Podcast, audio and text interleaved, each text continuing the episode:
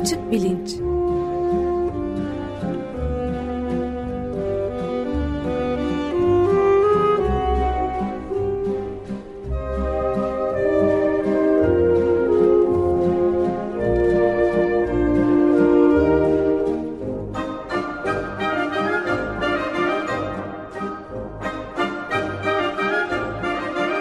Güven Güzeldere ile bilim ve felsefe sohbetleri.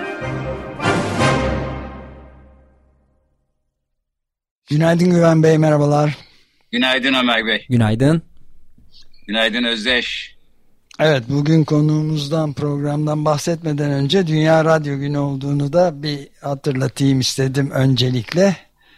Ondan sonra da konuğumuz olacak. Aslıhan Niksarlı ile görüşeceğiz herhalde ve evrim serisi içinde primatlar ve primatoloji konusunu konuşacağız değil mi? Evet, evrim serisi devam ediyor. Artık son bölümlerine doğru geldik.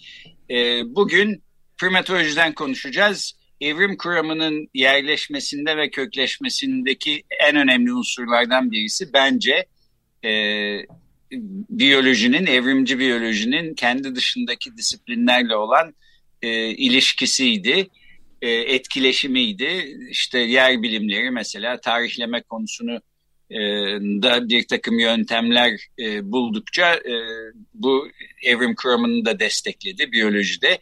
Ardından e, bizde önceki bölümlerde işte bilim felsefesi açısından, hesaplamalı bilimler açısından ve e, antropoloji açısından e, evrim kuramına yaklaşmıştık. Bugün evrim kuramının gayet merkezinde olan bir e, alandan bahsedeceğiz. Türkiye'de pek de bilinmeyen bir alan primatoloji ve e, işte Türkiye'de toplam kaç primatolog vardır bilmiyorum. Çok fazla e, olduğunu sanmam. E, bu primatologlardan bir tanesi Aslıhan Niksarlı. Bugün konuğumuz. Hoş geldin Aslan. Merhaba Güven Bey, hoş bulduk. Çok teşekkürler davetiniz için. Merhaba Aslan. Selamlar, hoş, hoş geldiniz. Hoş bulduk. Aslan Niksarlı'nın çok yeni çıkmış bir kitabı var. Ocak 2024'te yayınlandı. Jane Goodall'un da ön sözüyle Primatların izinde e, bu kitabın başlığı. Evrimsel, tarihsel ve metodolojik bir bakış e, diye de bir alt başlığı var. Şimdi kitaptan e, biraz bahsetmek istiyoruz. Çünkü kitabın aslında e, alt başlıkları da bizim konu başlıklarımıza uyuyor. Mesela primatlar kimdir, primatoloji nedir, primatların evrimsel tarihi ve kökeni veya niye önemlidir e, filan bunlardan bahsedeceğiz. Fakat ben ondan önce iki küçük e, not daha ekleyeyim izninizle. Bir tanesi e, dün Darwin günüydü. Darwin'in doğum günü. E, açık gazetede de e, siz de bahsettiniz.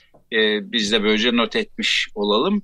E, evrim kuramının en önemli e, teorisini e, işte kurucusu hatta e, Charles Darwin. Bir de e, bundan birkaç sene önce e, sanat nedir diye sanat felsefesi üzerine bir seri yapmıştık. Orada e, Ekmel Erten ve Serkan Özkaya ile birlikte Profesör Gülçin Aksoy konuğumuz olmuştu. Mimar Sinan Üniversitesi e, de e, öğretim üyesi. E, vefat ettiğini okudum gazetelerde evet, e, önceki hafta. E, üzüldüm de doğrusu e, genç ve çok verimli çalışmalar yapan da birisiydi. E, ona da bir güle güle demiş olalım buradan izninizle. E, ve şimdi serimize gelelim. E, Aslan Niksarlı uzun süredir aslında primatoloji konusunu çalışıyor. E, şu anda da bizim bu programımıza Afrika'dan bağlanıyor. Çünkü işte mesela şempanzelerle çalışmak istiyorsanız şempanzelerin doğal ekolojisi Türkiye'de değil. E, dolayısıyla onların olduğu yerlere gitmeniz lazım. E, Aslan Niksar aynı zamanda bir müzisyen. E, Boston'daki Berkeley College of Music'te e, davulculuk okuduktan sonra e, primatolojiye dönüyor. E, Bilgi Üniversitesi'nde kültürel incelemeler bölümünde yüksek lisans yapıyor. Daha sonra da Londra'daki Birkbeck e, Koleji'nde psikanalitik çalışmalar bölümünde bir lisans derecesi, bir yüksek lisans derecesi daha alıyor. Pardon. E, bir süredir Jane Goodall Enstitüsü'nde çalışıyor ve şempanzelerle, primatlarla e, işte çeşitli çalışmalar yapmakta. bu kitapta aslında bence Türkiye'de eşi bulunmayan çok değerli bir kaynak. E, tebrik ediyorum Aslan. Ve e, programımıza girelim diyorum bu girişten sonra. E, e, hatta istersen kitabının alt başlıkları sırasıyla da biraz gidelim. Kimdir? Primat deyince kimi neyi anlıyoruz? Buradan başlayalım. Daha sonra da primatoloji nedir ve e, niye çok önemli bir disiplindir? Bundan bahsedelim. Tamamdır. Ee, çok teşekkürler Güven Bey. Bu arada ben şeyi de bir e, böyle altını çizmek isterim. Bu kitabı aslında sizin de girişte bahsettiğiniz farklı primatologların da desteğiyle yazdık. Yani yazarlar arasında Berkay Arslan, Elif Karakoç, Kardelen Mutlu, Hakan Mutlu ve Sema Yılmaz var. Kitapta yer almasalar bile iletişime geçtiğimiz farklı primatlar da var. Bu isimleri de e, kitapta görebilirsiniz ve takip edebilirsiniz. Gerçekten iki elin parmağını geçmeyecek e, sayıda ama... E, yine de bunun güzel bir başlangıç olduğunu düşünüyoruz ve daha çok e, gence e, ilham olmasını, farklı yaşlardaki gruplara ilham olmasını e, umut ediyoruz. Aslında biz kitaba primatlar kimdir diye başlamak istedik. Bunun da çok önemli bir sebebi biz primatlar nedir sorusunu karşı olduğumuz içindi. Onları nesnelleştirmek yerine daha öznel bir kurumda e, primatlar kimdir diye başladık. Aslında kendi dahil olduğumuz da bir sınıf olsa bile e, kitapta e, primat diye bahsettiğimiz zaman insanları bu gruba dahil etmedik anlaşılması daha kolay olsa bile.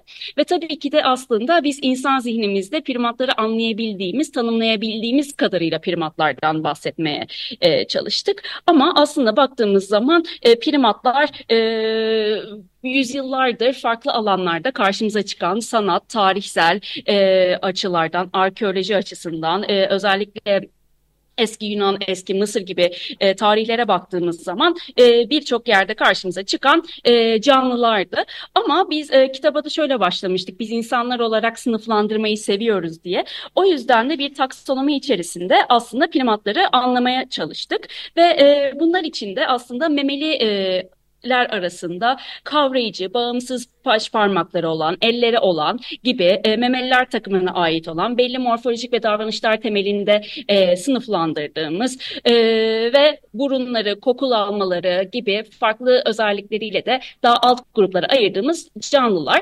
Nasıl bir sınıflandırma yaptığınıza bağlı olarak aslında e, 250 ila 400 farklı primat türü olduğundan, onların da alt e, grupları olduğundan bahsedebiliyoruz e, kısaca.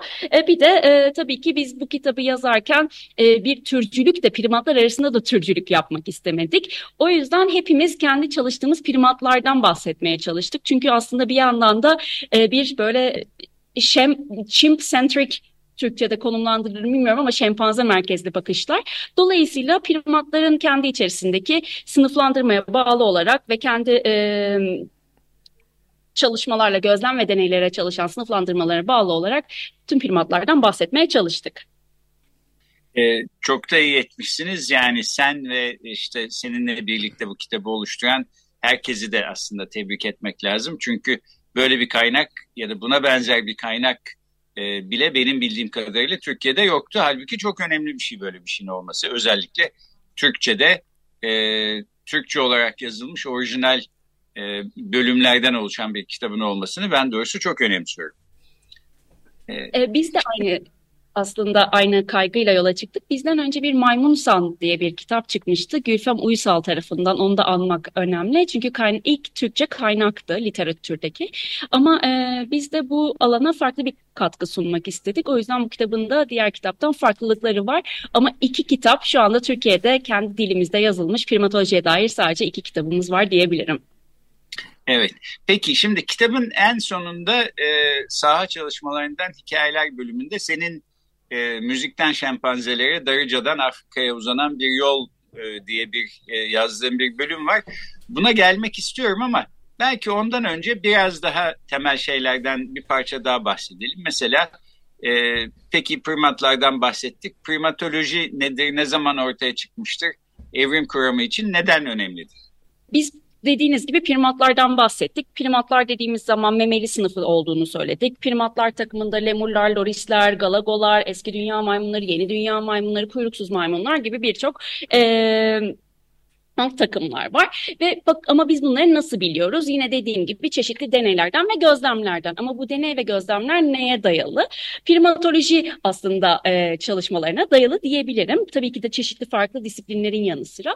Dolayısıyla biz primatoloji dediğimiz zaman aslında girişte de bahsettiğim gibi insan olmayan primatları ele alan bir çalışma alanından bahsediyoruz. Ve primatoloji e, insan olmayan primatların davranışlarını, antropolojik açıdan yaklaşımlarını, taksonomilerini yani sınıflandırılmalarını yapılarını, evrimsel süreçlerini, psikolojilerini, e, biyolojik özelliklerini inceleyen ama e, her zaman da bunlarla sınırlı olmayıp farklı disiplinlerle kesişen bir e, çalışma alanı, belki multidisipliner bir alan diyebiliriz. Dolayısıyla aslında primatlar odağında olsa da birçok çalışma alanıyla, birçok farklı disiplinle primatoloji çalışıyor ve kesişiyor. Biz baktığımız zaman primatolojiye tarihsel olarak aslında en çok primatolojinin çalışılması sebebi insanın kendini anlam anlayışı. Bu ne demek oluyor? İnsan kendini anlamlandırmaya çalışıyor. Evrimsel olarak, tarihsel olarak biz kimiz ve bizi biz yapan şey nedir tırnak içerisinde.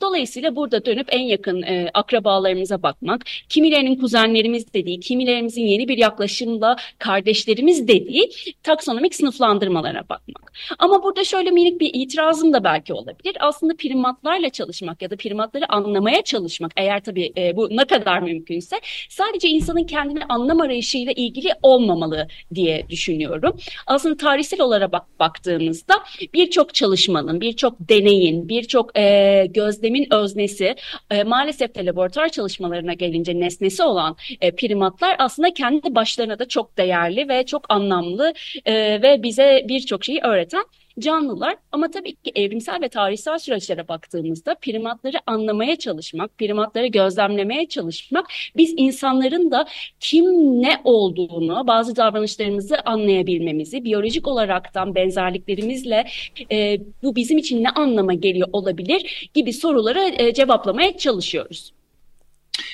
E, evet ve ben anlıyorum ki burada çok geniş bir yelpazeden bahsediyoruz aslında primatlar dediğimizde. Yani lemurlar, e, işte vervetler, kolobus maymunları ile şempanzeler, bonobolar, orangutanlar arasında ciddi bir fark var. Morfolojik olarak da işte insansı olmaları itibariyle de filan. Fakat sonuçta e, bütün bu farklı türleri insanları da içine alacak şekilde bir yere yerleştirmeyi becerebilen kişi Charles Darwin. Evrim kuramı da bu yüzden herhalde önemli primatoloji açısından baktığımızda insanın e, evrimini belki böylece daha geniş bir yelpaze içine yerleştirmek de mümkün oluyor diye anlıyorum primatoloji sayesinde. E, kesinlikle çünkü primatolojinin sorularından biri ve insanla birleştirdiği e, buna bazı sosyobiyologlar itiraz etse de kültür kavramından da e, bahsedebiliyoruz. Tarihsel süreçlerden de bahsedebiliyoruz. Biyolojik süreçlerden de bahsedebiliyoruz. Dolayısıyla bir yandan insanı insan olmasına dair ne olduğunu söylerken bir yandan da bize farklı bir sürü cevap e, veriyor. Ama primatoloji sadece cevap vermekle de kalmıyor. Birçok daha yeni soru sormamıza neden oluyor. Aslında e, belki de evrim çalışmalarının hangi perspektiften olursa olsun en keyifli yanı da cevap bulurken yeni bir soru çıkıyor olması. Evet ve siz de bu kitabınızda işin yalnızca biyolojik taraflarından değil aslında daha geniş bir çerçevede e, her türlü konudan primatlara temas eden her türlü konudan bahsediyorsunuz. Mesela primatların yaşamlarını tehdit eden unsurlar arasında habitat kaybını, iklim krizini, avlanmayı sayıyorsunuz. E, daha sonraki bir bölümde de e, primatlar performans sanatçısı değildir. E, işte siz de mesela sosyal medyada şurada burada primatlarla ilgili paylaşımlara, içeriklere e, denk geldikçe ne yapmalısınız, ne yapmamalısınız gibi e, konulara da temas ediyorsunuz. Biraz bundan da bahsetsek. Yani e, primatların yaşamlarını ne tehdit ediyor? E, açık radyo dinleyicilerinin duymadığı, bilmeyeceği bir şey değil aslında ama bir de primatlar konusunda bizler yani primatolog olmayanlar ama işte sosyal medyadan videolara, şunlara, bunlara denk gelenler nasıl davranmalıyız?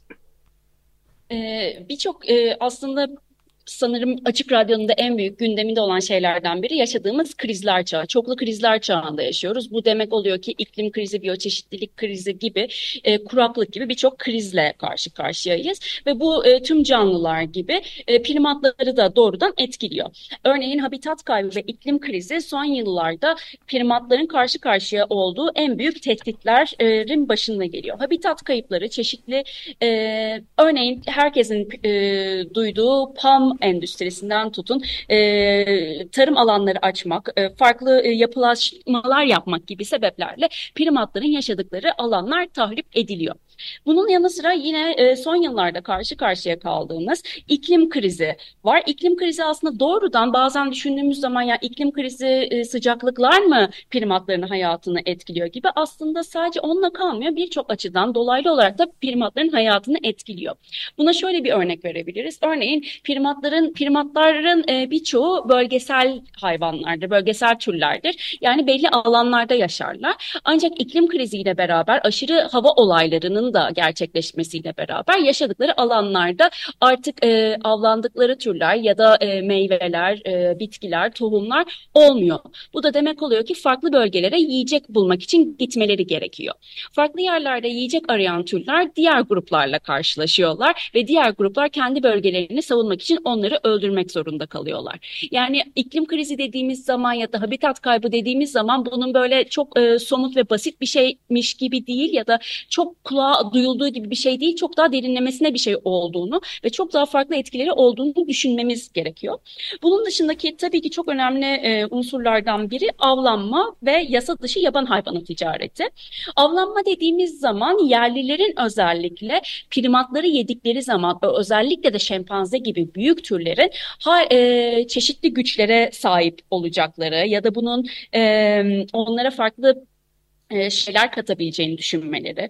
Onun dışında e, etlerin lüks restoranlarda satılması, bunların bir e, ayrıcalıkmış gibi görülmesi gibi e, durumlar oluyor. Ya da çeşitli ritüellerde öldürülen, avlanılan hayvanların kullanılması gibi şeylerle karşıya çıkıyoruz. Hatta e, bu trophy hunting dediğimiz hatıra amaçlı e, avlanmalarla da karşı karşıya kalıyoruz. Yine bunun yanı sıra da bir yasa dışı yaban hayvanı ticaretinden bahsetmek gerekir ve yasa dışı yaban hayvanı ticaretinden bahsettiğimiz bahsettiğimizde Türkiye'de boğazlar sebebiyle e, bu alanda maalesef yer alan e, önemli rol oynayan, tabii buradaki önemli derken biraz daha sarkastik olarak söylüyorum yerlerden e, biri. Çünkü e, yasa dışı hayvanat ticareti gerçekten uyuşturucu ve silah kaçakçılığından sonra dünyadaki en büyük ticaret. Hayvanların e, doğal yaşam alanlarından koparılıp farklı yerlere satılmak, vermek, e, biyomedikal araştırmalar için e, kullanılmak e, gizli olarak e, alıp e, yollanmasına söylüyoruz. Bu da yine aslında primatların yaşamlarını tehdit ediyor. Çünkü şöyle bir örnek verebilirim burada. E, yaban yaşamda bir şempanzenin yakalanması için ki bu yavru bir şempanze olacaktır ki e, yavru şempanzeler daha tatlı ve e, daha çok e, önemli dolayısıyla herkes için. Bir yaban hayattaki şempanzenin yakalanması için tüm ailesinin öldürülmesi gerekiyor. Çünkü yavruyu koruma eğiliminde oluyorlar. Dolayısıyla bir yaban ticaret ticareti için bir şempanze yakalanırken onlarca şempanze yine öldürülüyor. Bu şekilde de aslında karşı karşıya olduğumuz tehditlerin ne kadar büyük olduğunu e, biraz anlatabildiğimi umuyorum.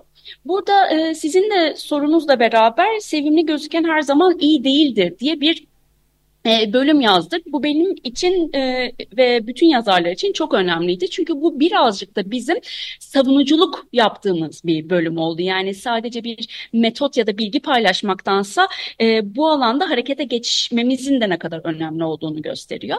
E, hepiniz e, sosyal medya kullanan hemen herkes aslında neredeyse özellikle birazcık hayvan videolarını izliyorsanız karşınıza e, videolar çıkıyordur. Bunlar e, şempanzelerin içki içirildiği, küçük maymunların giydirildiği, evde beslenildiği, farklı şeyler yapıldığı, satranç oynatıldığı gibi videolar. Aslında ilk başlarda e, kesinlikle böyle keyfi yerinde duran gayet mutlu hayvanlar görüyorsunuz ama buradaki asıl soru o hayvan o eve nasıl ulaştı ve neden ulaştı?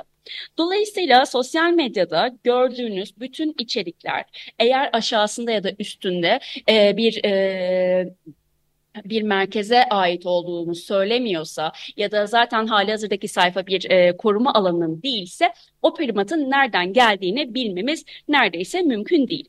Dolayısıyla burada bize çok büyük bir görev düşüyor. Bu da nedir? Gördüğümüz her türlü şeyi şikayet etmemiz gerekiyor. Yani herhangi bir içerik gördüğünüzde primatların e, koruma dışında ya da bir e, bilimsel metot dışında paylaşılan her fotoğrafı şikayet etmemiz gerekiyor. Bir bunun sebeplerinden biri e, sosyal medya algoritmalarının ve şirketlerin aslında bunun doğru olmadığını algılaması ve yayılmasını önlemesi. İkincisi de bu fotoğraflarla beraber primatların nerede olduğunu e, ve o primatlara nasıl ulaşabileceğimizi de gösteriyor oluyoruz. Bunların da önüne geçebilmemiz. Yani buradaki sorumluluk sadece şirketlerin değil, hepimizin e, sorumluluğu. Dolayısıyla bizim buradaki mottomuz beğenmeyin, paylaşmayın ve bildirin. E, bu çok önemli ve bu aslında hepimizin evden yapabileceği bir savunuculuk faaliyeti aynı zamanda. O da e, çok çok önemli. Ben de arada bir ufak şey sormak istiyorum izninizle. Bu e, şey, özellikle primatlar arasında e, insan gibi bazı çatışmaların da insanlar arasında olduğu gibi bazı çatışmaların da savaş olmasa bile çatışmaların olduğu galiba biliniyor. Yani kitabı okumadığım için biraz böyle havadan soruyorum. Ee, ama özellikle bonobolar gibi e, bazı e, primatların bu konuda örnek olabilecek bir yani çatışmadan daha çok sevişerek, savaşma seviş sloganıyla hareket ettiklerine dair bir izlenimim var. Bu doğru mudur? E, evet Ömer Bey doğru aslında. Genellikle ben primatları anlatırken bonobolardan bahsederken böyle e, şey diyorum Woodstock'ta olduğunuzu düşünün ve her şey çok güzel, herkes çok mutlu, herkes sevişiyor. Ama bunların da sebepleri var. Yani doğrudan belki şunu söylemek gerekiyor. Bütün primat gruplarının, bütün türlerin böyle homojen bir şey olmadığını bilmemiz gerekiyor. Bütün primatlar aslında... E, birbiri ya her biri birbirinden daha farklı gruplar olarak alt takımlar olarak takım olarak birbirlerinden farklı. Ama bonoboların çok daha e, yumuşak olduklarını e, savaş ya da e, kavgalarının çok daha az olduğunu ama bu hiç olmadığı anlamına gelmiyor. E, çatışmayı sevişerek çözdüklerini e, kesinlikle söylemek mümkün. Burada dikkatinizi çekerse sevişmek kelimesi kullanıyorum. Üremek kelimesini kullanmıyorum. E, bunun sebeplerinden biri de bonobolar aslında birçok kişinin de bildiği üzere aslında çiftleşmek dışında da e, sevişen diyebiliriz ya da cinsellik gösteren canlılar. Bunu biliyoruz. Bunun sebebi de aslında oral seks yaptıkları ve aynı e, cinsiyetten türlerin birbiriyle ilişkiye giriyor olmaları. Dolayısıyla onların hayatlarında cinselliğin ve seksin diğer canlılara ya da diğer primat türlerine göre çok daha farklı bir yeri var. E, sık sık üreyen, daha doğrusu sık sık çiftleşen e, canlılar. Bir yandan da tabii ki diğer yaş e, bonoboların yaşadıkları bölgeler çok sınırlı. Yani Afrika'da bir dağılım göstermiyorlar. Tek bir bölgede yaşıyorlar ve yaşadıkları bölgede birçok diğer primata göre e, yemek e, dertleri çok da fazla yok. Yiyeceğe ulaşabiliyorlar. E, istedikleri gibi cinsellik yaşayabiliyorlar. Bu da onları birazcık diğer primat gruplarına, e, takımlarına göre daha e, sakin yapıyor. Ama e, Frans de Waal'in de kitaplarından primatolog Hollandalı e, söylediği gibi aslında insanlar bonobo e, ya da şempanze demektense eğer özelliklerimizi karşılaştıracaksak bir insanın hem içinde bonobolara dair hareketler olduğunu hem e, şempanzelere dair benzer dair demeyeyim benzer hareketleri olduğunu söylemek mümkün. Ama e, örnek alacaksak bence her primattan her primatın kavga çözme stratejisinden de örnek alabileceğimizi düşünüyorum. Evet.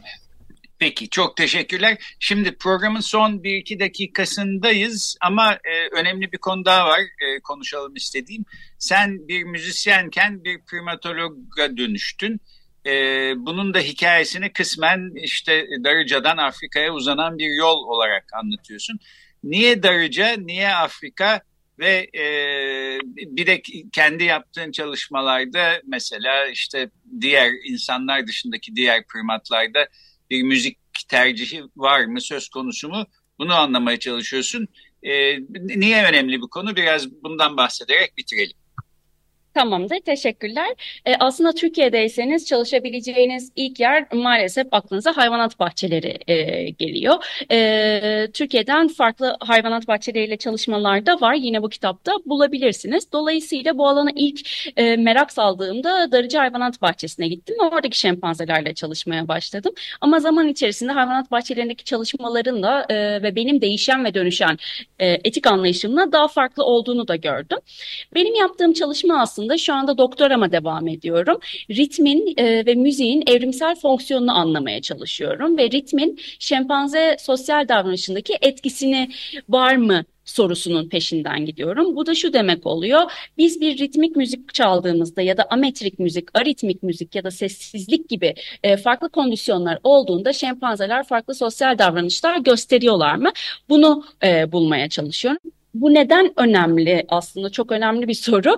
Çünkü e, eğer müzik ve ritmik müzik, çünkü müzik demek sadece e, yeterli olmuyor çünkü hangi müzik sorusu gelecek. Eğer ritmin şempanzelerin sosyal davranışlarında olumlu yoldan bir etkisi olduğunu görürsek ve bunu bulursak en azından koruma altındaki hayvanat bahçelerindeki koruma tesislerindeki e, şempanzelere ve belki ilerleyen zamanlarda primatlara bu tür müzikleri dinleterek onların rahatlamasını olmasını, birbirlerini daha çok tımar etmesini, birbirleriyle daha çok vakit geçirmelerini sağlayan bir metot geliştirebiliriz.